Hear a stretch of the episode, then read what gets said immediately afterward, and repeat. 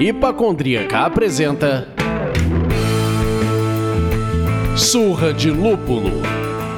Oi, pessoal. Bom dia, boa tarde, boa noite. Eu sou Ludmilla, mais conhecida no Instagram. Vamos, Hipacondríaca!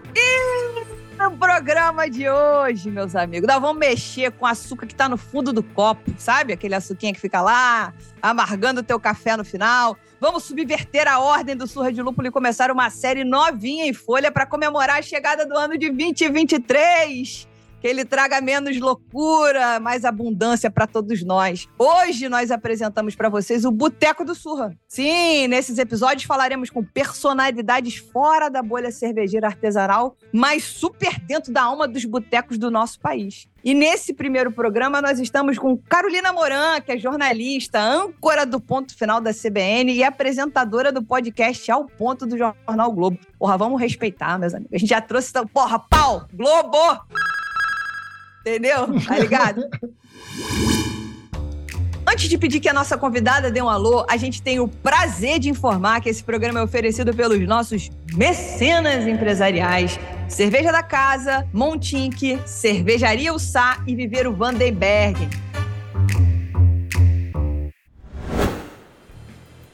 Agora sim, Carol. Se apresenta pra galera, melhor estilo boteco, chega chegando, fala um pouquinho de você, vambora. Oi, gente, obrigada pelo convite, Leandro Lud. Estou super honrada de ser a primeira dessa série. Quero dizer que hoje é meu segundo dia de férias, portanto, para mim, 2022 já acabou. Já tô bebendo, gente. Para mim é tipo um grande sextor.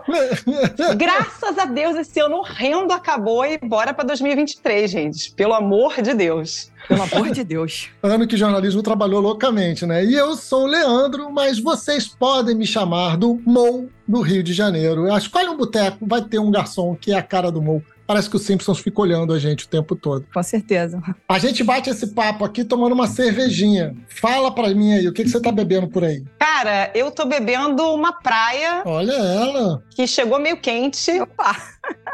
Enfim, tô bebendo.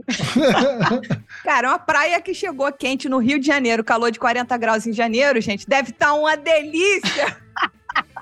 tá valendo. E você, Lud, o que, que você tá bebendo? Bom, eu tô aqui agora para fazer aquele clima de boteco mesmo, né? Então vamos lá. Aí sim. Porra. Aí sim, né? Aí sim. Foi aquele momento William Bonner. É. Exatamente. e ainda quando o garçom abre essa cerveja para você e deixa a tampinha cair no chão.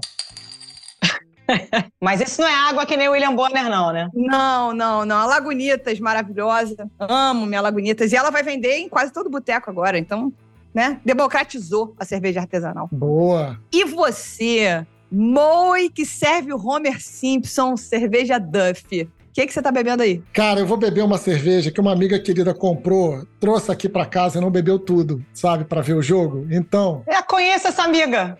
Conheço. eu vou beber aqui, ó. Cara, o Leandro é abeiro pra caceta, cara. Aí você vê que o serviço é completo, cara. Eu não só participo do podcast, como eu forneço a cerveja do apresentador. Vocês vejam isso, cara. É muita amizade. Exato. É muita amizade. Eu tô bebendo uma sol clássica, tá só sem limão. A, a, com limão não era corona? A sol também? Não, é a sol que você põe limão. Põe ali um oitavinho de limão. Acho que é as duas, né? Não? Há controvérsias. Mas enfim, não importa o que cada um bota limão na cerveja que quiser. E limão no dos outros é refresco, sim. Bom.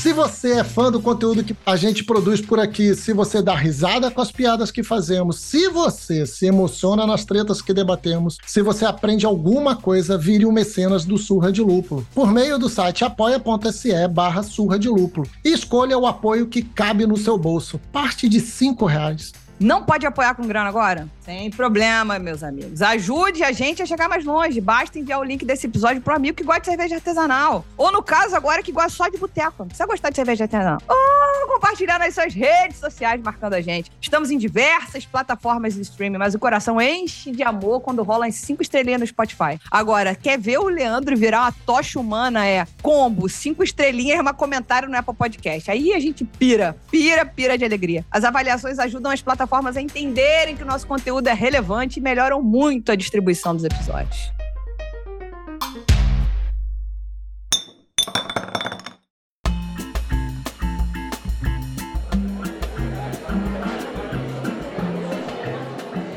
Bom, gente, chegamos no boteco. E agora? O que, que a gente faz primeiro? E agora vamos começar o assunto, né? Vamos começar a bater o papo. Primeiro, fazer uma pequena introdução. Como já ficou claro, eu e a Carol, a gente é amigo há muitos anos, há mais tempo do que a gente pode lembrar e pode comentar. Madrinha do meu filho, eu sou padrinho da filha dela. Então, por isso que a gente tem essa coisa dela trazer a cerveja para minha casa, que eu agradeço sempre de coração aberto. é a friendship account, né, amigo? Essa conta aí já vai e volta. exatamente. Já vai e volta. Só que a gente sempre brincou, Lol, que o Brasil nos obriga a beber. Né? Isso não é novo, ou é? O que, que vem da onde? Como é que a gente pode falar de moderação nesse cenário que a gente vive hoje, sociopolítico-econômico? Você, como jornalista que cobre política, consegue falar de moderação? Primeiro, deixa eu fazer um disclaimer, que você me chamou de LOL, quem tá ouvindo não sabe da minha, minha identidade secreta. Meus amigos há mais de 25 anos me chamam por esse apelido, que é da época da faculdade. Mas, cara, assim, o Brasil nos obriga muito a beber. Eu já tive todas as fases. Acho que durante a pandemia foi aquele combo de Brasil com pandemia, com o mundo nos obrigando muito a beber. E eu acho que todo mundo teve um pouco essa fase. Eu não sou uma pessoa de ter bar na minha casa. Tem gente que tem, né? Sei lá, uma garrafa de vinho, um uísque, né? Eu não tenho um bar na minha casa. Sim. É, sim, de vez em quando compro uma cerveja, que são uma garrafa de vinho, mas eu não sou essa pessoa que tem o hábito de chegar na minha casa e beber. Na pandemia, teve um momento que eu me vi bebendo todo dia pouco, uma cervejinha, uma taça de vinho, mas tipo, segunda-feira, uhum. terça-feira, quarta-feira. E aí, e, né, tive esse momento. Toda sexta-feira a gente fazia um zoom com os amigos. Aí naquele zoom já ia uma garrafa de vinho. e aí chegou um momento que eu falei, cara, tá demais, o Brasil tá me obrigando a beber, mas eu não vou dar conta, né? Vou ter que dar uma segurada. aí entrei na fase da pandemia exercício, comprei um transporte. Todo mundo teve várias fases. Né? Trocou a bebida pro transporte. Caralho, você comprou um transporte? Comprou, comprou mesmo? Comprei, tá aqui, tem um quarto vazio aqui na minha casa que o transporte tá lá. Então, ele não, não, o quarto não tá vazio, não. Agora o quarto é do transporte. Ele dorme lá e não vai incomodar ele, não. Exatamente. Sim, e aí tive várias fases. Esse ano de 2022 foi muito puxado, né, gente? Porque essa eleição foi muito acirrada. E a gente já vinha exausto desses quatro anos de governo Bolsonaro e mais não sei quantos anos de pandemia. Assim, quando acabou o segundo turno, a única coisa que eu conseguia pensar era onde vamos beber, pelo amor de Deus. Só que eu saí da redação às três da manhã, então também não deu tempo. Fui tomar dois chopps no único bar que estava aberto e vim pra minha casa, né? Eu não sei, gente, assim, acho que cada um encontra o seu meio termo termo. Não dá para beber no ritmo que o Brasil demanda, né? Mas é puxado, galera. Sei lá. Eu vou te falar que nesse ritmo que você estava bebendo, de acordo com o papo que a gente já teve aqui, é saudável, tá? Uma cervejinha por dia faz bem até pra higiene bucal. Pesquisas apontam que. Ele fala muita besteira, mas isso é verdade. Mas assim, a melhor frase do episódio até agora é: não dá pra beber o tanto que o Brasil demanda a gente, meus amigos. Não, não dá. Se isso não for frase de camiseta, eu não sei o que é. mas assim, a gente não tem fígado pra isso e a gente não tem salário pra isso, né? Com certeza. Porque não dá, não tem condição, você tem que extravasar de outras formas. Aí hoje em dia eu faço pilates, faço outras coisas pra tentar desanuviar. É bem menos divertido. É, bem menos divertido. De vez em quando eu bebo, continuo bebendo, mas assim. No Pilates? Não. Se bem que na Copa do Mundo e no Carnaval, aí você já tem aquela regra de só pode beber depois de meio-dia. Copa do Mundo e Carnaval, deu dois dígitos, você já tá. Não tem regra. Aí, ó, ó os dois dígitos. Leandro comentou comigo sobre isso e eu acho que a gente podia caminhar a partir daí. Pra mim, toda hora tem dois dígitos. Aqui é 01, 02. Eu boto 08 da manhã. Eu boto. Ué, gente, a hora é minha. Amiga, se você tá em paz com isso, tá, é né? é sobre isso e tá tudo bem. É isso aí. Vai na fé. É assim também, a gente tá indo de ladeira abaixo ou ladeira acima, a gente ainda não sabe, porque não acabou, né? Mas é do eu mereço e só se vive uma vez que eu tô chegando até aqui. É, o eu mereço, mas é que só se vive uma vez depois que você vai passando dos 40, 45, você realmente entende que você só vive uma vez e, né? Pois é. O tempo não é infinito. Eu já tô com uma artrose no quadril, por exemplo. Então, vamos, calma aí, minha gente. Cheguei nesse momento, gente. Que maravilhoso. Eu fico conversando com as minhas amigas 80 plus do Pilates, trocando dicas. aí falei que tava com artrose. Minha filha, você já usou arnica? Canela de velho. Comprei canela de velho. Inclusive, dei uma caixinha pra Letícia, mulher do Leandro. Isso é verídico. Mas peraí, canela de velho é o nome do remédio? É uma planta. Tem um chá de canela de É velho. uma planta? É. Eu já tô totalmente inteirada da artrose culture. Esse marketing é muito ruim. Pô, Mas olha só, eu acho que essa é a melhor maneira de falar de moderação, porque assim, o que, que eu aprendi, né, depois dos 40? Que ressaca é doença. Então eu passei a beber menos, porque, cara, quando bate o arrependimento da noite anterior, não é uma história engraçada, é chikungunya, como você falou. total. Eu acho que daí que vem a parada do cara. Vamos falar de moderação? Seu corpo não aguenta mais, né? Pega leve, mamífero, porra. Não, é muito diferente. No primeiro programa do ano, temos o orgulho de apresentar para vocês a cervejaria Ussá. A Ussá é uma cervejaria sergipana, primeira e mais premiada do estado, com alguns prêmios nacionais e internacionais no currículo. Eles possuem uma carta de cervejas variada que busca atender a muitos gostos. A fábrica produz sazonalmente desde cervejas mais leves a cervejas mais complexas, envelhecidas e teor alcoólico alto passando também por cervejas com adição de frutas regionais. Tem cerveja com mandioca, amendoim cozido, melaço, caju, açaí, cupuaçu e outras delícias que representam muito bem o Nordeste do nosso país. Ficou curioso e curiosa? Vamos te dar um incentivo para conhecer mais dessa cervejaria sensacional de Sergipe. Acesse o site cervejariaussá.com e com o código SURRA de lúpulo você vai ganhar 20% de desconto na primeira compra todo mês de janeiro de 2023. É ou não é para começar o ano com pé direito com esse descontão? Então, acesse o site cervejariaussá.com e conheça um pouco da história da Ussá, além dos produtos disponíveis com entrega para todo o Brasil e desconto de 20% nessa primeira compra do mês de janeiro. Use o código SURRA de Lúpulo. Tudo junto!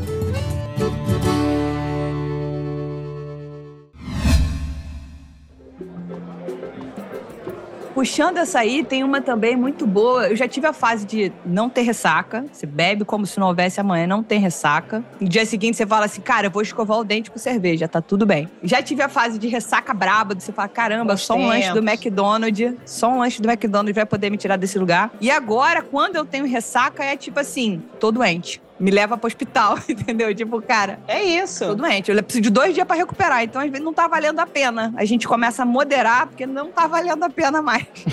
Não, com 18, 20 anos, você cura a ressaca bebendo, né? Exato. Aquele carnaval que você aluga uma casa com uma galera. Todo mundo já teve esse momento. Aí você acorda no dia seguinte ruim, o que, que você faz? Bebe, Exato, né? exato. Rebate. Depois dos 40, gente, não tem a menor condição. É muita água e reza pra ser feliz, né? Gente, eu tenho ressaca sem ficar bêbado. Já tô nessa fase. Não, aí não. Sei lá, tomei duas caipirinhas, não fiquei bêbada. No dia seguinte, acordo ruim se eu não tomar água. Mas será que não é porque você dormiu tarde? Porque agora eu tenho o combo. Bebi muito e dormi tarde. Aí pegou demais pra mim isso. Mas eu durmo pouco, sabia? Eu- Eu sempre fui assim. E tô ficando mais velha, tô dormindo menos, eu acho. O que é ruim, é péssimo, detesto. Hoje eu acordei 5 da manhã pra nada. Não precisa, eu tô de férias, só ia levar a criança na escola às 7.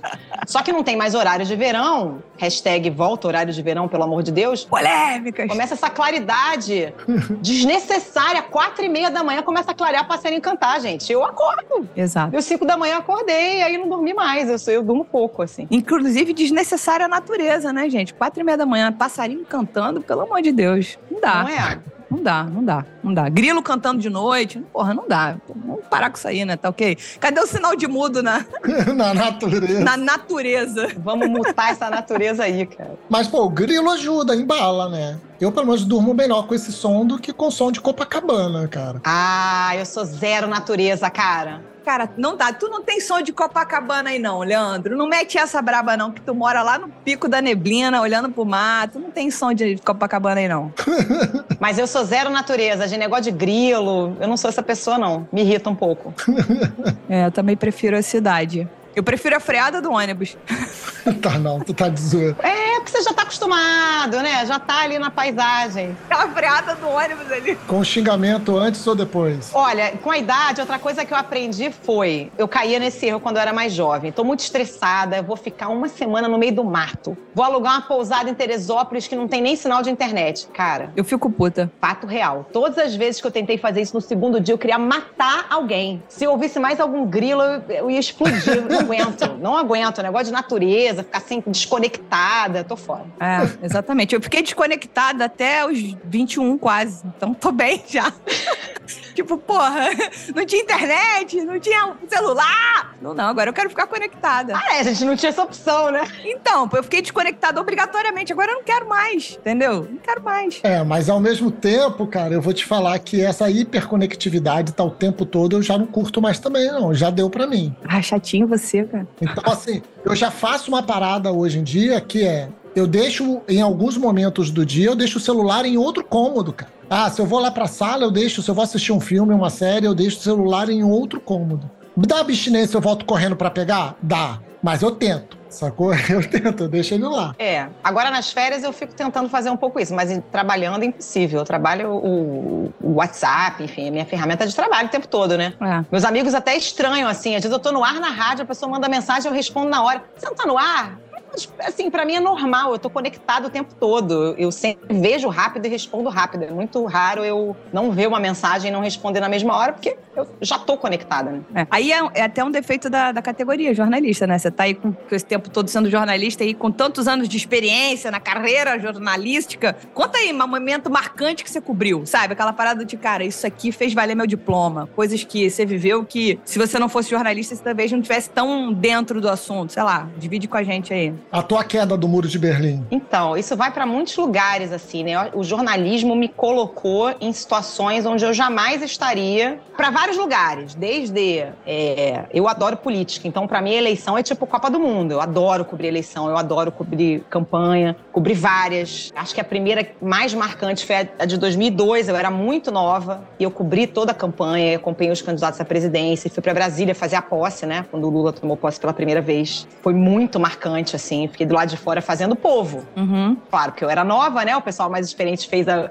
o oficial, eu fiquei fazendo o povão e histórias sensacionais e tal. Foi muito bacana. Fui para os Estados Unidos num programa do governo americano acompanhar prévias. Na época de 2008, acho que o Obama estava disputando a, a prévia do Partido Democrata com a Hillary. Porra, que Uhum. legal. E aí era um programa do governo americano com jornalistas do mundo inteiro. E a gente foi acompanhar a- as prévias, as primárias aqui em Ohio, se não me engano. E a gente e fomos a Washington. Era todo um programa voltado a entender a eleição americana, que não é nada simples, né, gente? A eleição Sim. americana é meio caótica, assim, então foi muito legal. Mas na outra ponta, ser jornalista me colocou dentro de uma favela no meio de um conflito. Lugar onde eu não estaria Uhum. se eu não fosse jornalista, me fez ouvir histórias e conhecer pessoas e realidades que eu, uma mulher branca da Zona Sul, classe média, que estudei numa faculdade pré-cota, Aham. eu estudei numa bolha, né? Colégio particular, faculdade e tal. Ser jornalista me deu a oportunidade de conhecer outras realidades que eu jamais conheceria se não fosse a profissão. E aí com histórias engraçadas, né? Porque jornalista também tem mãe.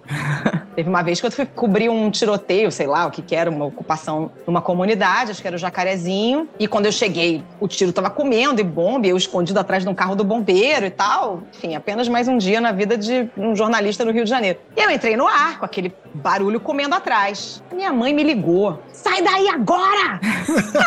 eu vou ligar pro seu chefe! Eu tinha vinte e poucos anos. Quem é, teu, quem é que está no plantão? Eu vou ligar pro seu chefe agora e vou mandar você sair. Falei, mãe, pelo amor de Deus, eu vou morrer.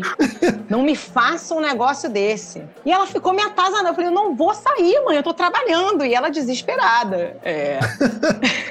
É foda. Assim, e, e essa é a realidade de milhares de cariocas que moram nessas comunidades e vivem isso. E a gente tá ali pra reportar. Com certeza. Mas não é uma coisa que faria parte da minha rotina normalmente. Então, eu acho que eu hoje tenho uma visão e sou uma pessoa muito diferente do que eu seria se eu tivesse outra profissão, sabe? Com certeza. Você falou agora desse soco porrada e bomba aí, co cobrindo um tiroteio, que infelizmente é mais comum no Rio de Janeiro do que a gente gostaria. Eu acho que era essa repórter. Mas tinha uma brincadeira na família, na minha família. A gente é de Caxias. Então eu cresci em Caxias até os 19 anos morava em Caxias. Então, assim, cara, deu uma zebra. Quem tá cobrindo? Beth Luquezzi. Ih, Beth maravilhosa. Pode ver, cara. Soco, porrada de bomba, tiro cruzando. Qualquer hora. 5 da manhã, 10 da noite, 3 da tarde. Beth Luquezzi, cara. Sou muito fã da Beth. Quem é carioca e não sabe quem é Beth Luquezzi, viu pouco RJ1. É. Não, ela é muito boa. Ocupação do Alemão foi ela que fez. Aí, ó.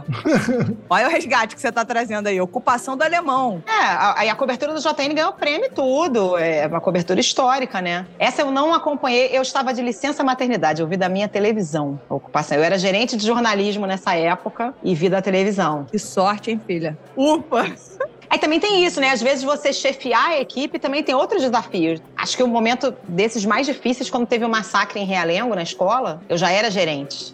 Puta merda. E minha filha era pequena. E é muito difícil você tomar essa decisão de dar uma informação dessa, né? Cara, entrou uma pessoa atirando e matou criança dentro de uma escola. Sim. A minha decisão, na época, a concorrente já tinha dado a informação. Não sei se um ouvinte ligou, tinha algum repórter perto, enfim, começaram a dar. Falei, cara, esse é o tipo do furo que eu não vou brigar para dar. A gente só vai dar quando a gente confirmar 100%. Eu não vou ser leviana de dar uma informação de que entrou uma pessoa atirando uma escola, matando criança. Sem saber mais coisa para dizer. Enquanto não tiver 100% confirmado. É, e era realengo, era distante. A gente foi com helicóptero. Na época era o Genilson Araújo, que hoje é da TV, estava na rádio ainda, né? E começou a sobrevoar e até conseguir chegar repórter. A gente acabou confirmando e deu a informação, mas a gente deu um pouco depois. E foi um momento, assim, bem marcante, porque eu tinha acabado de virar mãe, minha filha era pequena, você começa a se colocar no lugar das pessoas, é muito duro, né? Sim. Jornalismo não é só o furo, eu acho. A gente também tem que ser gente, né? Sim. Tem que pensar no lado humano, não é só a briga pelo furo. Mas a geração mais nova, ela tem essa fome do furo, né? Até por causa da internet, por causa da velocidade da informação sendo entregue. Ah, mas velha também. Todo mundo. Isso é uma mosca que o jornalista tem essa coisa de dar o furo. É óbvio que a gente quer dar o furo e quer dar primeiro. É que furo de morte não é furo. Entendi. Entendeu? Tem uns furos que não tem necessidade, cara. Ah, morreu fulano que é famoso. Tudo bem se a gente não der primeiro. Tá bom, a gente vai dar quando tiver confirmado, sabe? Tem uns furos que uhum. vai chegar. Eu, eu não sei, a, a, escola em que eu aprendi, é, é, claro que a gente briga pelo furo, a gente estava se esforçando para apurar, para levar informação. Mas, cara, eu não vou dar um negócio incompleto. Parece que um maluco entrou e parece que criança morreu, cara. Pois é, mas é essa percepção que eu tenho do jornalismo mais recente, por causa da velocidade mesmo de lançar a matéria e também da digitalização das matérias, onde eu consigo editar a matéria que está no ar, ou seja, ela não está impressa numa folha de papel e tudo mais, que tem várias vantagens sobre isso, né? Primeiro que a notícia torna-se crescente. À medida que ela vai acontecendo, você vai anexando coisas a ela e eu acho isso mega positivo. A tua história cresce junto ali. Mas começaram a aparecer essas coisas absurdas que são as manchetes hipotéticas. Parece.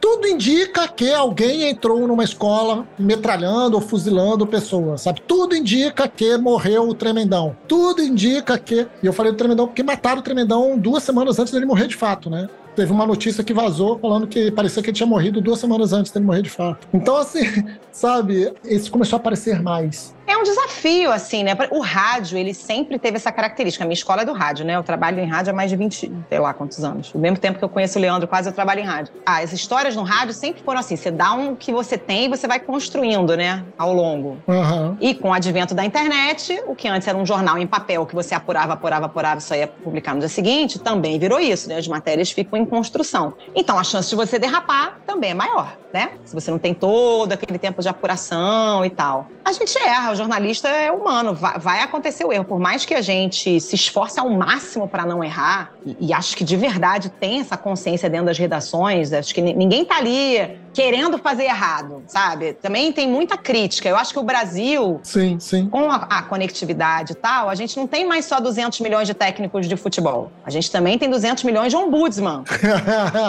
todo mundo acha que sabe fazer jornalismo e todo mundo quer dar pitaco e todo mundo acha que faria um título melhor do que o seu, sabe? E eu acho que a imprensa merece críticas em muitos momentos. É claro que a gente também erra, mas eu acho que às vezes a galera também carrega muito nas tintas de um trabalho que não é ciência exata e que tem essa pressão. E às vezes você está dando um título numa matéria, correndo porque tem que subir, ou que você tem que fechar um jornal em papel e tem hora para fechar e você não pode atrasar a edição. É um trabalho de muita pressão, com redações enxutas, com muita gente jovem trabalhando. Então é um desafio, mas eu acho que a gente acerta mais do que erra. Assim, via de regra, acho que a gente acerta mais do que erra. O problema é que o erro. Ele é grande. Vira uma coisa mega, né? Porque aí vai pro Twitter e, e o print é eterno e, e, aí já era. Né? É a lupa. É, antes do Leandro puxar um, um, próximo papo, assim, eu queria lembrar do negócio, uma briga interna em casa, que eu sou casada com a jornalista também, né? Da nossa faixa etária aqui, 40 a mais. E ela em casa, ela é a fã do jornal impresso. e eu falei pra ela, cara, pra quê? Tudo... Ela vem falar, você viu não sei o que eu li ontem, né? Não, li anteontem na internet. Ela fica puta. Até que ela ficou com alergia do jornal. Dei graças a Deus, agora a gente só tem assinatura online. Então a pergunta é: o jornal em papel precisa acabar? Essa é uma pergunta de um milhão de dólares, né? Né? Eu leio a edição de papel digitalizada. Eu baixo no meu celular, e eu leio a edição do papel digitalizada. Eu não recebo mais o papel em si na minha casa. Uhum. Aí eu vou falar eu, a minha experiência. Teu hábito. Eu gosto de ler a edição digitalizada. Ainda que eu tenha lido no dia anterior, e a lógica é essa mesmo hoje em dia nas grandes redações, é você priorizar a matéria que sobe no site, aquilo vai sendo construído até ser transplantado para o papel. Né? As grandes redações hoje trabalham assim. Então, certamente o que você está vendo no papel, você, se é uma pessoa ligada, antenada, você vai ter visto no dia anterior e tal. Mas eu acho que a edição do papel ela tem um mérito de organizar, de estruturar o pensamento do que, que é importante. Quando você lê na internet, você vai lendo um monte de coisa solta, as coisas que te interessam, né? Sim, sim. Ah, me interessa esse assunto, eu vou ler e tal a primeira página de um jornal ela tem um poder muito grande de organizar o que é importante, não só do assunto que te interessa. Vai ter uma manchete, vai ter um outro assunto, vai ter lá economia, vai ter esporte, vai ter cultura, vai ter um monte de coisa. E você lendo as primeiras. Não precisa ler o jornal inteiro. Se você ler todas as capas né, dos principais jornais, você já tem uma ideia do que, que é importante e do porquê que é importante. E aí, depois, eu sou cracuda da notícia. Então eu vou ler o jornal praticamente inteiro, até porque é minha obrigação e é minha profissão. É óbvio que ninguém vai ler três jornais por dia como eu leio. Mas aí você vai ver o que te interessa ali naquela edição impressa. Existe essa discussão. Muitos veículos acabaram com suas edições em papel e hoje Sim. são online. Tive recentemente lá em Vitória, na Gazeta, que é um dos grupos pioneiros de integração de redação. A Gazeta fez um trabalho super importante já há muitos anos de integrar, porque eles têm TV, eles são afiliada da Globo, tem a afiliada da CBN, rádio, o jornal, enfim, é tudo junto, né? Eles foram pioneiros em fazer uma redação integrada. E a Gazeta não opera mais em papel e, segundo eles, a coisa funciona bem. Uhum. O jornal vai ter sua realidade. Tem jornais que ainda dependem, numa parcela considerável, de sua operação em papel. Cada vez mais as pessoas vão assinando digitalmente. O desafio é trazer esse assinante do papel para o digital. Acho que essa discussão do, do, jornal físico é de fato uma discussão que existe nas redações e algumas já optaram por não ter mais, mas eu acho ruim não ter a edição, ainda que digitalizada, do conteúdo, entendeu? Entendi. Para organizar esse Lé com que você falou aí, esse. É, porque, cara, a gente fica nesse pensamento muito. O cérebro da gente passou a funcionar de um jeito muito maluco, né? Muito superficial. A gente lê um título. Exato. Tu não abre a matéria da internet e vai ler tudo. Quer dizer, algumas pessoas até leem algumas coisas, mas no geral a pessoa olha o título, o subtítulo e ele já compartilhou, já foi, já passou para a próxima. E já leu o tweet, já leu só aquela chamada do Instagram. Enfim, cada um vai consumir notícia de um jeito, mas para mim, eu acho mais interessante o jornalismo, no fundo, é isso, né, gente? É uma grande curadoria de informação. Tem apuração, Sim. né? Mas a edição, quem tá ali editando uma primeira página, editando um jornal, você tá sendo um grande curador de notícia. O que, que é o seu produto? Cara, a gente tem esse monte de notícia aqui. Deixa eu organizar e deixar de um jeito mastigado pra pessoa entender o que é importante, né? Isso é grande parte do nosso trabalho. Então, eu acho que é importante que isso, de alguma forma, continue. E a gente ainda cai na situação que você falou, por exemplo, da internet, né? Hoje, do consumo pela internet. Que a distribuição por redes sociais não passa mais pelo portal, pela home, é direto na notícia, né? Então a pessoa pega, Sim. compartilha aquela página específica e ela está distribuindo aquela página específica. Então, mesmo a home de um site, muitas vezes ela é o menos acessado do site. Sim de um portal de notícias, de uma coisa. Muitas vezes é o menos acessado, porque você vai direto para a fonte. Então isso fragmenta ou traz um viés de confirmação, um viés de interesse e derruba um pouco esse acesso à informação de forma geral, né? Que antes a gente tinha ali uma informação geral trazida pra gente, como você falou. Agora não, a gente vai onde interessa. Eu não leio coisa que não me interessa. Tem muita gente que só se informa por rede social, né? Sim. Só por Twitter, ou só por YouTube, ou... Olha o perigo. Olha o perigo, meus amigos. Olha o perigo. Se informa em 144 caracteres. Tudo é uma ferramenta válida. Eu acho que a gente nunca consumiu tanta notícia, né, gente? Nunca se consumiu e nunca se compartilhou tanta notícia. Outro aspecto é a monetização desse trabalho, né, que eu acho que é a grande questão das redações, mas não há falta de demanda. As pessoas querem consumir notícias, só que é desse jeito fragmentado e é um desafio assim, né? Como é que você monetiza. Se a pessoa está te consumindo na rede, está consumindo fora, e aí, enfim, cada redação vai encontrando seus caminhos, porque fazer jornalismo custa dinheiro, minha gente. Não é mesmo? Não é só fazer um site e botar lá meia dúzia de gente para ficar copiando. Tem muito isso também, né? Você cria lá um Sim. site, uhum. vai copiando as notícias dos outros, faz um título uh, caça-clique. E pronto. Isso é jornalismo? Não é, né? Com certeza. Pois é. Não cumpre apuração, não cumpre muita coisa.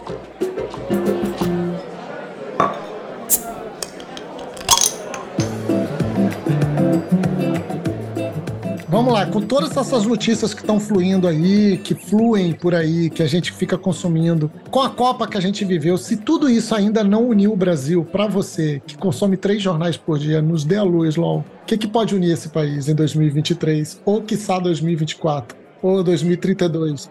Eu acho que nem evidência, gente. Eu não tô otimista, não. Na boa, assim. Nem bar com karaokê. Boteco karaokê não vai unir o Brasil. Não, nem evidências unir o Brasil, cara. Assim, vamos lá. É, é, o Brasil sempre foi um país dividido, com profundas divisões que a gente jogava para debaixo do tapete. Rico e pobre, preto e branco, né? Uhum. Essa lenda, né, do brasileiro cordial e tal, no fundo, no fundo é verdade. A gente vive um país muito violento, forjado em cima da escravidão e com muitas dicotomias. Só que, de alguma forma, as pessoas conviviam, né? Tinha ali pelo menos um verniz de convivência disso, do brasileiro cordial que eu acho que a gente perdeu nos últimos anos. De fato, a coisa degringolou de uma maneira surreal, esse ódio na população. Eu tenho esperança que a coisa melhore um pouco. Eu acho que tem uma parcela da população que de fato foi com Deus, assim, que reza para pneu e que acredita, né? Porque eles caíram numa rede de fake news, gente, muito bem feita, e que não é só aqui no Brasil, uma tendência no mundo, assim, que tem técnica, que tem. Sim. É um projeto, não é por acaso. E de fato essas pessoas foram enredadas e, e deslegitimam qualquer outra fonte de informação. Eu não sei como é que a gente resgata essas pessoas, tá? Eu acho que tem uma parcela da população que realmente já era, perdeu o contato com a realidade e não vai voltar. Gente, isso é muito maravilhoso. Já era, perdeu o contato com a realidade. Eu tô Sim. rindo, mas é um pouco de nervoso, aquele riso trêmulo. tô rindo, mas é de nervoso. É.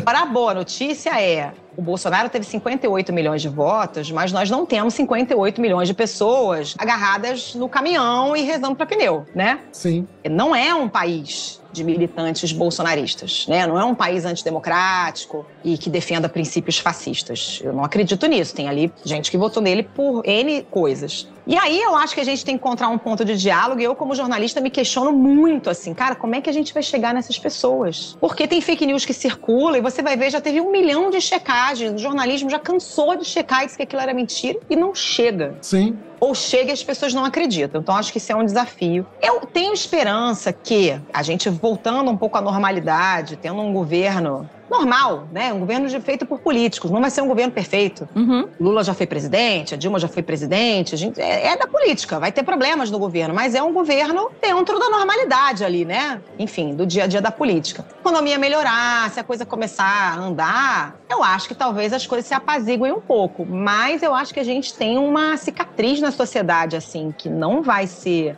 curada tão cedo. E, e me preocupa muito, para além dessa coisa da política, da, da, briga de família e tal, essa cultura armamentista que se instalou no Brasil e que não existia, gente. Isso há quatro anos atrás não existia. Cara, o Brasil aprovou um plebiscito do Estatuto dos Armamentos. As pessoas iam entregar voluntariamente suas armas. Exato. Pouco tempo atrás. A gente lembra. Ah, mas a gente não precisa nem falar de arma, para não dar nem ibope pra arma, mas se a gente falar de vacina, ah, sei lá, 2015 a gente tinha a cobertura vacinal bizarramente incrível. Reconhecida no mundo todo. Exatamente, no mundo inteiro. Exato, com doenças que estavam extintas. E aí, sei lá, em seis anos, isso começou a mudar de um jeito tão bizarro, tão bizarro, tão bizarro, que a gente tá aí numa situação louca, voltando outras doenças dizimadas e tal. Mas eu acho que esse negócio da vacina, eu acho que tem salvação. Eu acho que, assim, não teve política pública, as pessoas ficaram muito perdidas com a pandemia. Eu acho que voltando, a gente tendo um SUS e tendo uma política, os egotistas. Eu acho que a tendência é que volte, eu acho. Mas a coisa da cultura armamentista, cara, essas armas já estão na mão das pessoas. Não vão voltar. E criou-se no Brasil essa cultura de resolver as paradas na bala. Sim. Tipo, o cara que entra no aniversário do outro e mata. E aluno entrando em escola e atirando, gente. Sim, sim, sim, sim. Sabe? E, e falando de nazismo e uma coisa muito maluca que a gente não tinha no Brasil e estão importando dos Estados Unidos, É, né? sim. A sociedade mais doente que tem. gente- e, e assim, e uma vez que esse ovo da serpente é chocado, não volta, sabe? Isso me preocupa muito. Então, acho que, só pra voltar a se responder a pergunta de vocês, eu acho que o Brasil nunca foi um país exatamente unificado. Eu não tenho muita esperança de que vá voltar a ser aquela coisa, né, de alguns anos atrás. Mas eu acho que dá pra melhorar, de alguma forma, sabe? A gente tem que conseguir conversar, gente. Tem que conseguir dialogar, não é possível, né? Continua do jeito que tá. É, eu sou otimista, né? Sou sempre otimista e tal. E eu passei um episódio curioso que eu tava em BH e aí peguei, no dia do jogo do Brasil, eu peguei um Uber pra pegar meu avião e voltar pro Rio. E aí o motorista do Uber começou a falar, bater papo, e ele puxou o assunto política. Eu não puxo assunto política com ninguém que eu já não conheça, porque virou essa aleatoriedade de ofensas. E aí eu não, não dou espaço pra isso, né? Mas o cara puxou o assunto, eu fui dando corda, fui conversando, fui conversando. BH Confins, 40 minutos de trajeto. O cara falou que ele votou no Bolsonaro, mas que agora ele torce pro Lula fazer um bom governo. Por quê? Porque, cara, ele votou no Bolsonaro porque o lance do. Olha como é que a fake news trabalhou muito bem pra ele, mas ao mesmo tempo não trouxe um fiel pro núcleo duro lá do Bolsonaro, né? O lance do Lula, quando a. Qual era o nome da esposa dele que faleceu? Marisa Letícia. Dona Marisa, isso aí. Quando a Dona Marisa Letícia morreu, ele disse que o Lula botou toda a Lava Jato na conta da Dona Marisa. E que isso ofendeu muito a ele, porque você não faz isso nem com amigo, muito menos com a esposa. Depois que morre, tu põe na conta. E que por isso ele votou no Bolsonaro. Eu nem tentei explicar que isso não aconteceu, que isso foi delírio, porque eu imaginei que isso tivesse vindo de uma rede de fake news, de uma coisa dessa. Mas eu acho que a gente vai passar um período, talvez esse período que você está falando, de um de um governo normal, um governo não belicista, não e, e belicista que eu falo não é da arma, não, sabe? É beligerante. Um governo que não está predisposto para você fazer uma pergunta e você tomar uma porrada, sabe? Um governo que está ali para fazer papel de governo. E eu acho que não vai ser perfeito também e tudo mais, mas eu acho que depois de um governo assim, talvez a gente consiga voltar a falar, pelo menos, sobre alguns temas. Porque o que a gente vive hoje é isso. Eu parei de falar sobre política com quem eu não conheço. Isso é surreal, né, gente? É surreal você não falar sobre um tema porque você acha que você pode ser agredido. Eu acho que a gente vai passar por um período de detox, mas eu, sou otimista. Eu acho que esse detox vai vir nessa fase aí. Espero que seja disso. E isso talvez traga uma certa união. É, tomara. Então, eu acho que a gente podia ir caminhando nesse lugar desse rio aí, que é pra gente voltar pro boteco, né, meus amigos? A gente foi muito pra Brasília. Vamos voltar pro boteco? Mas eu, eu na mesa de bar sou isso, tá? Começo a falar, eu começo a falar de política, eu sou essa pessoa, gente. Então, mas o assunto escala, normal. Aí a gente vai pra Brasília, vamos voltar pra Copacabana, vamos voltar pro nosso Volta. país aqui, que moradores de Copacabana inteiros aqui nesta gravação. É verdade, é verdade. É mesmo, gente. Nosso país Copacabana aqui 100% representado. Dirigido por Quentin Tarantino. Exatamente. Então, assim, qual é o seu boteco preferido hoje? Por quê? Né? Aí beber em pé, beber sentada, mudou isso com a idade, nada a ver, tudo a ver. Sabe? Qual é o botecão assim, ó, cara, nem existe esse boteco, mas se ele existisse, eu queria que ele fosse assim. Vai, Então, eu vou citar um boteco. manda. 11 entre 10 jornalistas vão citar, porque jornalista sai tarde e é o boteco que tá aberto. Aham. E você chega lá e só tem jornalista, que é o Galeto Sá. ok, Copacabana. Aí pode ser Copacabana ou pode ser Botafogo. Pegou fogo, Botafogo, hein? É, mas já reabriu. Não, tudo bem, mas estou dando uma notícia. No segundo turno da eleição, eu fui pra onde, bebê? Três da manhã fui pra onde? Galeto Sá. Cheguei lá, o que que tinha? Jornalista. ok. Eu ia falar coração de galinha com alho. É, a comida é boa, a comida é honesta, o chopp é bom, fecha tarde, é um ambiente que você pode ficar sentado, pode ficar em pé. Ok. Eu acho que é bom variar. Veja bem, Eu sou uma pessoa com artrose no quadril, né, gente? Eu tenho que dar uma variada na posição. Se eu ficar muito tempo sentado, já me incomoda. Se eu ficar muito tempo em pé, também me incomoda. Então você senta um pouquinho, aí daqui a pouco tem outra galera lá fora, você já pede um chopp em pé. Então eu gosto de dar uma variada para não cansar. Tá, Galeto Sates, então. E você, Leandro? Dá sua contribuição aí, num botecão aí, leandrístico. Hoje eu tô sem um boteco do coração, sabia? Eu já tive o Globar, que ficava em frente ao Globo ali do Jardim Botânico, porque tinha um garçom maravilhoso, que é o Lucas, que é uma figura. Já tive o Pavão Azul aqui de Copa. Clássico. Só que era o Pavão do B, que é um pavão pra família, que é um pavão assim, onde só ficam as mesas. Não, sempre tem mesa, coisa rara do pavão. No Pavão do B, que fica perto da tua casa, tá, LOL? Ou tá, LOL não, no caso, tá, Lud? Fica colado na tua casa. Da pé da minha casa é outro pavão, o pavão raiz. Que o pavão, inclusive, gente, ele já dominou tantas esquinas ali que já virou uma holding, né? Eu, eu tô confusa em qual pavão você tá falando, Leandro. Em frente ao teatro, Aquilo é um pavão? Aquilo é o pavão aonde fica o dono do pavão. O dono do pavão dá uma rodada nas lojas. Porra, então esse foi o único pavão que não deu certo, né? Tipo assim, certo. É, mas ele não dá certo. Eu acho que é porque o dono não quer. Entendi. Porque ele o dono dá a rodada. Não tem nem letreiro de pavão azul, entendeu? É Você tem que descobrir que é um pavão. É uma coisa para iniciados. Por isso que eu tô falando. É um sneak. Como é que é o nome desses bares escondidos? Não tem o Sneak Pit, Sneak Easy? Hayden. Não, eu vou achar o nome aqui. Mas é por causa disso, assim. O dono dava uma rodada pelos bares, pelos pavões, via que tava tudo bem. Na hora que o inferno começava a pegar fogo, ele ia pro pavão do B e ficava lá no pavão do B. E ficava ele e o Magrinho, que era um garçom que não trabalha mais lá. E o Magrinho era uma comédia à parte. Ele chegava pra mim, pô, Leandro, tô cansadão hoje, posso sentar aí na mesa contigo? Aí ele sentava na mesa. Aí ele sentava à mesa lá comigo. Beijo, medo delírio. Referência. E referência. aí, ele sentava lá, ficava ali batendo papo com a gente e tal. Já me recomendou não comprar coisa. Pô, traz aí aquilo não sei o que. Não, hoje não tá bom, não. Leva isso hoje, não.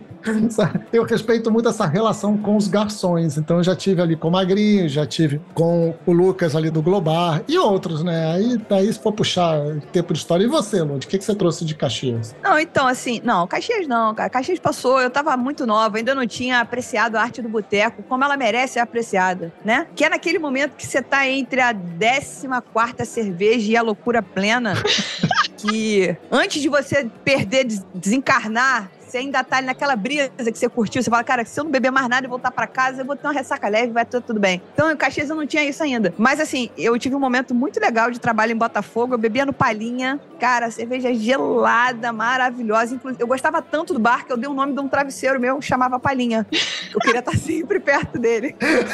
Maravilhoso. Exato. E aí depois, assim, teve aquela fase dos tradicionais do Rio, né, cara? Nova Capela, na Lapa. Sim, sim, grande clássico, maravilhoso. Que é uma coisa maravilhosa. Teve também o Bar Lagoa. Bar Lagoa voltei relativamente recente, chegar lá e ver os garçons com aquela plaquinha, que é o nome do cara com um ano. Aí tinha um senhor lá que era 1977. Aí eu descobri que é o ano que ele entrou pra trabalhar no lugar. Maravilhoso. Aí chegou ele e falou: Ah, você gostou- você achou isso bom? Eu falei, achei. Aí ele fala: vem cá, e traz um rapaz alto, mais, mais forte, gordinho. Esse é meu filho, 1997. Foi quando esse filho começou a trabalhar no bar. Então, pai e filho são garçons hoje no, no Bar Lagoa, que é um bar puta tradicional no Rio de Janeiro. Demais, cara. E umas tristezas também, né? Bar Luiz fechar aqui no Rio depois de tanta, tanta tentativa de ajudar e não funcionou. Mas a boa notícia pra quem mora em Copacabana é que Cervantes está de volta, meus amigos. Aê! Esse é outro que fica aberto até 5 da manhã. Olha que isso é polêmico, hein? Mas você sabe que a galera que era do Cervantes tá num bar perto da minha casa, aquele Parada de Copa, né? Quando o Cervantes fechou, Parada de Copa. Tô sabendo, tô sabendo. os garçons coroas todos estão lá. E aí que tá a polêmica, porque o pessoal tá dizendo, pelo menos hoje, no dia dessa gravação, o pessoal tá dizendo que o Cervantes é só fachada. É, foi o Belmonte que comprou, né? Foi. É, e como não tem a equipe, não tá o mesmo serviço, não é o mesmo sanduíche, sabe? Não é o mesmo chopp. Não é a mesma equipe, gente. A gente já falou tanto aqui no- sobre treinamento privada. Entendi. Mas aí, sabe o que que é importante a gente fazer então? Estamos nós três aqui agora. Eu acho que a gente deveria fazer uma verificação no Cervantes, tá? Partiu agora? Uma análise e fazer de lá um conteúdo especialíssimo pra dizer, gente, tá uma merda, mas eu vou ter que tomar mais 43 shows pra ter certeza. Vamos auditar o abacaxi. Vamos ver se a grossura da fatia do abacaxi. Ó, falaram mal do abacaxi. Então, o pernil tá ok? Eu gosto do abacaxi. Eu defenderei o abacaxi. Eu também. Então, é, tem o grupo do abacaxi sem abacaxi. Eu até prefiro sem. Olha só. Mas você gosta de rim? Você come rim? Eu como rim. Olha, se eu for obrigada a comer um rim, Não, não é obrigada. Você chegar lá e vamos pedir um rim pra comer. Petisco desse aí. Petisco botequeiro, porra. eu provo. Vamos provar. A moela eu como, eu como fígado. Com moela rim eu nunca comi. Aí, ó. Ela é bom. Fígado. Rio eu nunca comi também, não. Assim, eu gosto de fígado de moela. Não sou muito chegada, mas como. Faz parte do, do cancioneiro popular botequeiro, gente. Faz parte. Quer dizer que a pergunta extra a gente vai fazer lá do Cervantes, é isso? Eu não sei se a gente pode prometer isso, mas o que eu acho que a gente devia prometer que até esse programa ir ao ar, a gente vai ter que ter produzido um conteúdo extra pra ir junto com o programa. E aí é uma visita de nós três no Cervantes. Demorou. Demorou. Eu acho. Fica a dica aí. Topo super. Demorou. É. A gente pode ser arrojado e ir no Cervantes no Parada de Copa fazer o quê? Uma comparação. Caraca, o antes e depois. Pô, não é? Isso não é a comparação, nome disso é apuração. Aprendi com a jornalista hoje. A gente, na dúvida, faz o quê? Vai em loco e apura. Exato. Exatamente. Boteco se vive. A gente chama a Beth Luquezzi pra resgatar a gente. Coitada da Beth. Vai ter que chamar o SAMU, gente. Isso não é jornalismo, não. Isso já é saúde pública. Chama o Genilson pra rebocar a gente de helicóptero. A gente começa no Cervantes e vai depois pro Parada de Copa, que é mais perto do Copador. Vamos ter estratégia na parada, entendeu? Já faz a rota. É isso. É que, o, é que o Cervantes é do lado do SATS de Copacabana, gente. Eu não fui tão longe assim. Então, no final, a gente tá programando uma baratona. Cervantes. Exatamente. Pavão B. E aí, por último, parada de Copa. É isso? Demorou. Acho ótimo. Perfeito. Eu acho que pra gente tirar o Copa d'Or dessa história, vamos trazer um amigo médico pra roda, porque se der merda, ele, ele medica a gente na hora. Não, periga é ser esse cara que vai fazer a gente beber mais, gente. Não, a gente tem esse amigo real, tá? Que é um amigo nosso que é ginecologista de todo mundo, todas as mulheres do grupo. Ele é nosso amigo também há vinte e tantos anos. E a minha pergunta pra ele é sempre: amigo, pode beber? E a resposta é sempre: pode. Então eu sigo recomendações médicas. É isso aí. Inclusive, ele vou na casa dele e me dá bebida, porque ele tem uma adega maravilhosa, um bar maravilhoso. Eu só bebo acompanhada do meu médico, gente. É.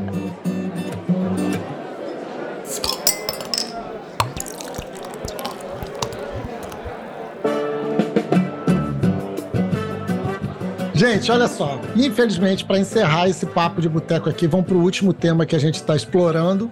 Já que estamos falando de beber, conta aí. Você bebe cerveja artesanal? Se me derem, eu bebo, amigo.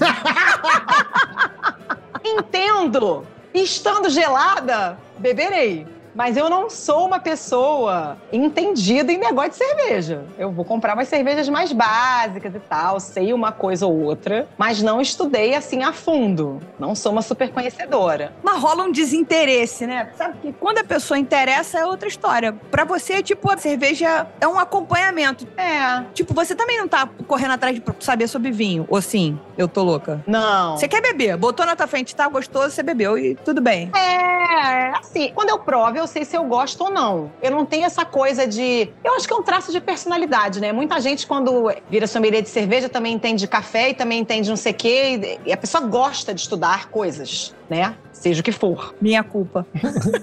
Não é? Um pouco isso, assim? Total. É uma merda. Você começa numa coisa e, e você vai virando sommelier de tudo. Você é sommelier da vida. Porque você quer entender das paradas e. Não, não quero também ser assim. Não, mas sei lá, é cerveja, aí é vinho, e aí é café, e aí é não sei o quê. É. É, você vai apurando o paladar, né? Aí você quer melhorar. Aham. E você gosta de estudar, aquilo vira um hobby e tal. Eu não sei se o meu HD não comporta mais, porque é isso, cara. Eu tenho que ler três jornais e eu, eu tenho que ter muita coisa na minha cabeça. Tem hora que eu sinto que o meu HD de fato não comporta. Cara, me dá uma cerveja pro beber, fala que é boa, eu vou acreditar e vou beber. Legal. Eu não preciso eu estudar a parada pra ir comprar a cerveja. Eu não, meu HD não tá comportando. Então eu confio nos amigos que entendem do assunto. Perfeito. Pra me dar cerveja boa pra beber.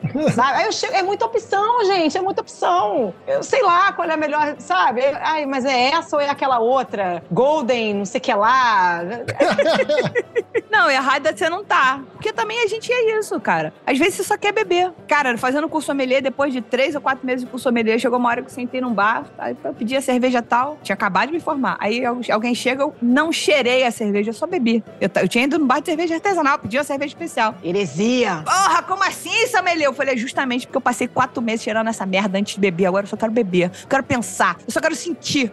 Sabe? Eu só quero sentir isso entrando em mim aqui, ó, e plá, indo pra minha cabeça. Então tem um pouco isso também, uma chateação, um cheira-copo, um caga-regra. Tem, tem, tem. Infelizmente tem. Mas vai melhorando. O copo certo, a temperatura do não sei o quê. Eu admiro super quem estuda e quem sabe, mas eu não, não consigo dar conta, não, gente. Eu, o que eu aprendi lidando mais com sommeliers é isso, né? Eu, até uma vez eu tava, eu acho que eu tava numa viagem com a Lud e a gente comentou sobre isso. Cara, é igual quando eu estudei design. Depois que você estuda um tema, você nunca mais. Você perde o olhar inocente sobre esse tema, sacou? Então, assim, eu não vejo mais nenhuma diagramação sem dar uma criticada mentalmente, no fundo, assim, hum, essa composição aí tá desequilibrada, essa escolha tipográfica, chatão, chatão, sabe?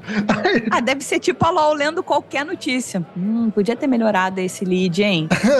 é. Hum, essa manchete não ficou legal. Porra. Ouvindo o podcast. É, ouvindo o podcast. Você falou uma parada que eu achei maneira, que é traço de personalidade. Então, vou fazer um testezinho aqui. Você bebe café com açúcar ou sem açúcar? Com açúcar, é óbvio. O adoçante, no caso. Você já falou sobre cerveja. Você escolhe o, o vinho pela uva? Tá, cara. Então, não sei. pouco, também não sou tão alienada assim. Eu sei mais ou menos uma uva ou outra, mas é meio que pelo preço, pelo rótulo. Ah, ah maravilhoso! É maravilhoso. Acho que a melhor resposta é essa. Acho que é isso. É. Melhor resposta é essa. Porque quem começa a provar cerveja e fala assim, eu quero me aventurar, quero comprar sozinho, quero me aventurar, a pessoa vai escolher primeiro. A primeira sequência pode ser o preço. Ah, já decidi que não vou pagar seis reais. Vou pagar mais caro. Vou chegar a 12. Qual é o rótulo que me interessa? Qual é o preço e qual é a cara do rótulo? E aí chega numa segunda observação. Eu, como mulher, né? O, o mundo da cerveja é um mundo muito masculino. Infelizmente. Eu acho, via de regra, os rótulos todos horrendos. É difícil ver uma cerveja, nossa, que rótulo bonito. Geralmente eu falo, não curti tanto. Uhum. E às vezes, quando é um rótulo mais clean, uma coisa assim, me chama um pouco mais a atenção. Legal. Mas, gente, não tenho embasamento nenhum, né? Segundo fontes, vozes da minha cabeça, né? E é o mais importante, que é a voz da consumidora, cara. É. É, não, mas pensa assim, a gente fez um programa recente com a, uma, uma pessoa que é super especializada em análise sensorial, da, da, da, da, da, e ela falou, cara, tá diretamente relacionado, inclusive se você vai gostar do sabor que tem dentro daquela lata, se você apreciar o rótulo, se você apreciar a embalagem. Então você já começou a mexer um negocinho na tua cabeça. Então, é. se você olhou um rótulo, que se você não gosta de caveira e só tem caveira, você fala, porra, não vou gostar dessa merda nunca. Só que se aquilo ali tivesse numa lata minimalista, talvez fosse te interessar mais e você fosse gostar da mesma coisa. Ela deu um exemplo de uma degustação de café. Serviram o mesmo café, claro que as pessoas não sabiam, o mesmo café em xícaras de cores diferentes. Rosa, verde, amarela, nananana. Aí as pessoas falam, não, adorei esse da xícara verde. Ah, não, eu preferi da branca. não, eu preferi da transparente. Era tudo igual, tudo igual. Então, assim... Muito doido, né? A gente é muito suscetível, muito influenciável e, e a gente é uma das coisas que a gente bate muito nessa tecla aqui, é qual é a maneira com a qual as cervejarias precisariam se comunicar para alcançar mais pessoas. E para isso ela precisa ter diversidade. Diversidade não só de gostos, mas como é que eu atraio a LOL para prateleira para olhar para minha cerveja? Bom, ela gosta de coisa minimalista. Não vou falar só de caveira. Eu não vou falar só disso. Eu vou trazer coisas mais lúdicas. Eu vou trazer outras paradas, entendeu? É que a gente a cerveja artesanal massifica sempre no mesmo lugar. E sobre o café, Vamos melhorar o cafezinho que você compra, se parar de tomar adoçante, faz mal pra você. Açúcar faz mal também. Mas se o café melhorar. Mas eu gosto. Eu confio em mim, se o café melhorar, você não vai precisar. Mas café de cápsula, qualquer café, gente. Por que, que eu não vou adoçar? A cara da luz. Então, vamos fazer assim. Um dia desse eu vou chamar você a tomar um cafezinho lá em casa. E aí você pode adoçar, claro. A vida já é amarga, amiga. Não, mas o café não é amargo. O café amargo é aquele que você está tomando, meu amor. O café não é amargo. Essa foi a fake news que entregaram pra gente. Já tomei cafés, não sei o que que nem é amargo, beleza, legal. Traz meu adoçante aí. então tá bom, a gente tenta, amigos. Também a gente não vai catequizar ninguém. Eu fiz a armadilha, né? Não, agora, não, falando sério, eu não tenho nada contra o café sem açúcar. Me incomoda um pouco é a seita do café sem açúcar. Porque aí a pessoa do café sem açúcar acha que é moralmente superior. Não. E quer convencer o pobre mortal que adoça o café. Me deixa colocar o adoçante no meu café, gente. Não, bota açúcar no café. Não tô fazendo nem que nem os mineiros que já botam o açúcar na água que ferve. que Minas é raiz, Leandro Leandro sabe bem que em Minas o açúcar já vai na água. Sim, sim, sim. Não te dá nem opção. Coisa linda. Sim, quem fez café na casa da minha mãe dessa vez que eu estive fui eu, que minha mãe tava doente e tal. Então eu que fiz o café. Você cometeu essa heresia. Minha mãe me xingou, porque ela pegava, traz açucareiro. ela pegava o café com uma colherzinha e fazia assim. Traz açucareiro, traz, traz. Aí eu chegava com a açucareira lá, uma, duas colheres. Quem educou esse menino que faz café sem açúcar, gente? Foi assim que eu te criei. muito bom, Isso aí. cara. Muito bom, muito bom. LOL, queria te agradecer muito por esse tempo, ter sentado nesse boteco aqui com a gente, trocar essa ideia, contar um pouco da sua história, um pouco dessas histórias maravilhosas, algumas que eu já conhecia, mas são ótimas. Vale serem repetidas. Valeu muito mesmo. Brigadão, obrigado por aceitar o convite e estar aqui com a gente. Ai, gente, eu que agradeço, adorei, passou rápido. Minha cerveja já acabou, eu certamente abriria outra e continuaria aqui conversando. E vou ficar aguardando nossa baratona, porque promessa é dívida, tá? Não esquecerei. Com certeza. Quando eu voltar de viagem, a gente vai fazer essa parada. Não, não vamos fazer o vamos marcar carioca, não. Vamos marcar mesmo. Não, vamos marcar real. Porra, real oficial, real oficial. Até porque moramos no mesmo bairro, ninguém precisa nem pegar Uber. Ó que lindo. Não, é, já vai andando. É a pé. Então eu queria agradecer também a LOL. Foi ótimo, foi divertido, foi um desafio, porque a gente abriu uma série, a gente não sabe como é que vai ser, não sabe se vai dar certo. Então tinha que ser com uma pessoa amiga, uma pessoa de casa, entendeu? Pra gente lavar roupa aqui, pra gente trocar figurinha. Então, muito obrigada pela paciência. E ela teve paciência com a gente que tá começando, ela não fez a Suzana Vieira. Tomou o microfone da nossa mão falou: não tenho paciência com quem tá começando. é isso, muito obrigada, gente. Foi ótimo. Imagina, gente. Obrigada, um beijo. E vamos encerrar o programa do jeitinho que a gente gosta, agradecendo aos mecenas que nos ajudam a manter a independência criativa do Surra de Lúpulo. Hoje eu gostaria de agradecer a Samuel Souza, Lucas Fernandes, Natália Rocha, Rodrigo Fontana e Flávio Yokuji. É isso, galera. O programa acaba aqui pra quem, Leandro? O programa acaba aqui para quem não é mecenas, porque quando você é mecenas, você recebe uma pergunta a mais, uma continuação desse papo que nós teremos com a Carolina Morano. Isso aí. Valeu, pessoal. Até semana que vem.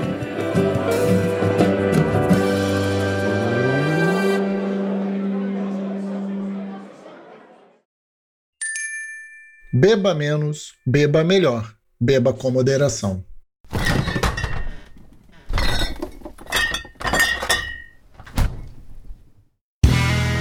Este podcast foi editado por Play Áudios.